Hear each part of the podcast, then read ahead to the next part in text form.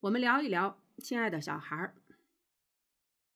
身处黑暗，谁都渴望光明，而人作为一个感性的动物，自然更容易被外事外物所影响。这两天看《亲爱的小孩儿》，无论从男人还是女人，都感觉到剧中透露出的是无穷无尽的焦虑、难过。电视剧的基调整个是一种昏黄、昏暗的感觉。有的人说他是盲目的唱衰，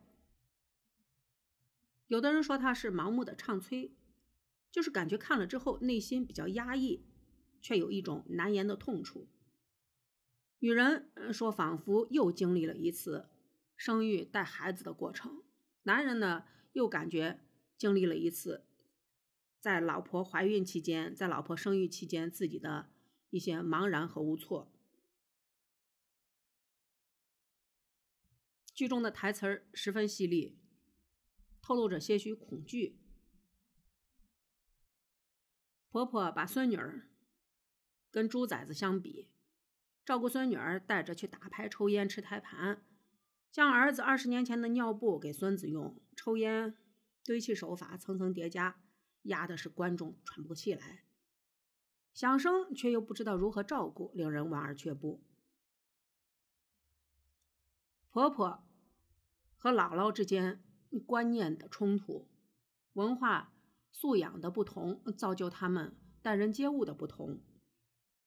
演员任素汐凭借精湛的演技，给观众无限的压迫感。对于月嫂的猜忌，对于孩子的过度关心。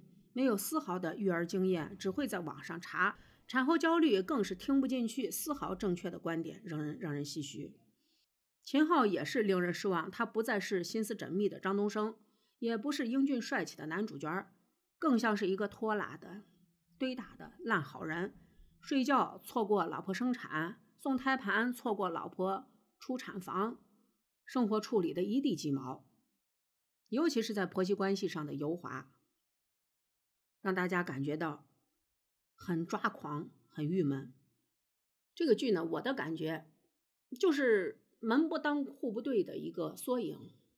首先呢，从这个女的和丈母娘来说，他们是出自文化家庭，很愿意在育儿方面接受一些新观念，而婆婆妈呢，嗯，属于年轻守寡，自己带着一对儿子长大。所以呢，他是很艰苦、很顽强，没有文化，愿意用经验之谈来育儿。这样的话，他们之间的文化冲突、矛盾肯定是不会少。从我个人的角度来说，我觉得我还挺喜欢这个婆婆。我觉得丈母娘跟这个媳妇儿矫情了。